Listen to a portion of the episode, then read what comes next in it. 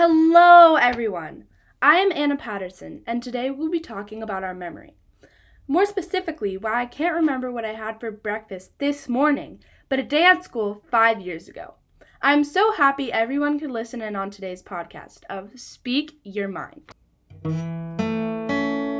Alrighty then, let's jump into this juicy knowledge. Now let's take a look at why we remember events from the past so vividly. So, our episodal memory is the part that controls representation of events. Interestingly enough, humans, when remembering events, all recall them differently. Even if 10 people were at the same place at the same time doing the same thing, they would all remember it differently. The main parts of the memory involved with memory are the amygdala, the hippocampus, the cerebellum, and the prefrontal cortex. I mean, that's more than I would think for sure. So let's take a deeper look into each of those sections and see which may play a part in my memories. We can start with the hippocampus. The job of this animal imposter is to control the normal recognition memory as well as spatial memory. Another job is to protect the cortical parts of the brain. So, in less scientific terms, the hippocampus's job is to determine our surroundings and recognize things. All right, that may be a small part of our question, but let's move on. So, the prefrontal cortex. The job of our Professor X friend here is to process and retain information. I think that explanation is pretty straightforward, but it doesn't really answer our question. I may be asking our prefrontal cortex why it doesn't retain simple math.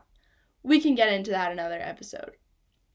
I think that may be a small part, but it doesn't answer our question. So, moving on to neurotransmitters. I feel like this is what you hear all the cute doctors say on hospital shows to sound smart. Well, now you can know what they really are. The neurotransmitter's job is to communicate among neurons via neurotransmitters. It is critical for developing new memories. Repeated activity by neurons leads to increased neurotransmitters in the synapses and more efficient and more synaptic connections. This is how memory consolidation occurs. Strong emotional experiences can trigger the release of neurotransmitters as well as hormones, which strengthen memory as well as memories connected with very emotional event that can be stronger. When humans and animals are stressed, the brain secretes more neurotransmitter glutamate, which can help m- people remember stressful events. Ladies and gentlemen, I think we found our answer. I can't believe you ever doubted me. So, since emotional events make for stronger memories, my neurotransmitters aren't going to be very helpful when looking in the mirror or making breakfast because it's not an emotional event. But when my aunt gets married when I'm five, I will remember it for the rest of my life because it's a memory tied to emotions. Thank you for listening. Now, moving on to our interview. Welcome to the interview section.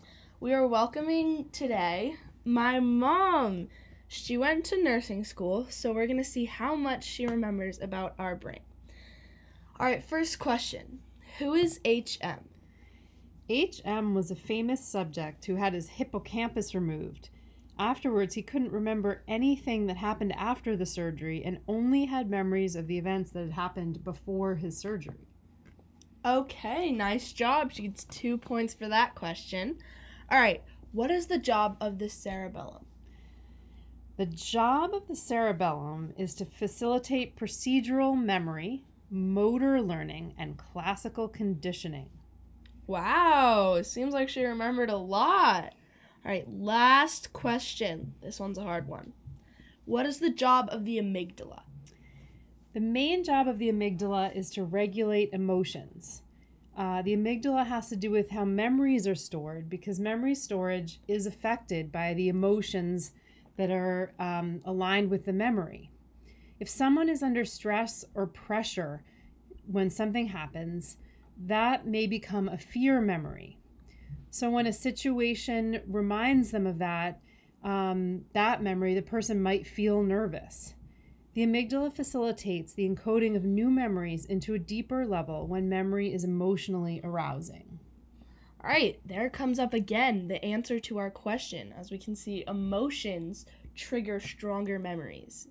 Thank you for listening to the interview. Now, on to the closing.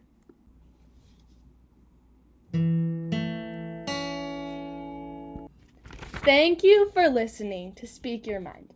In today's episode, we learned about why some things are remembered from years ago and other memories from yesterday are forgotten. I hope you can remember our answer and have a good day at home, which is where you should be staying. And peace out from Anna.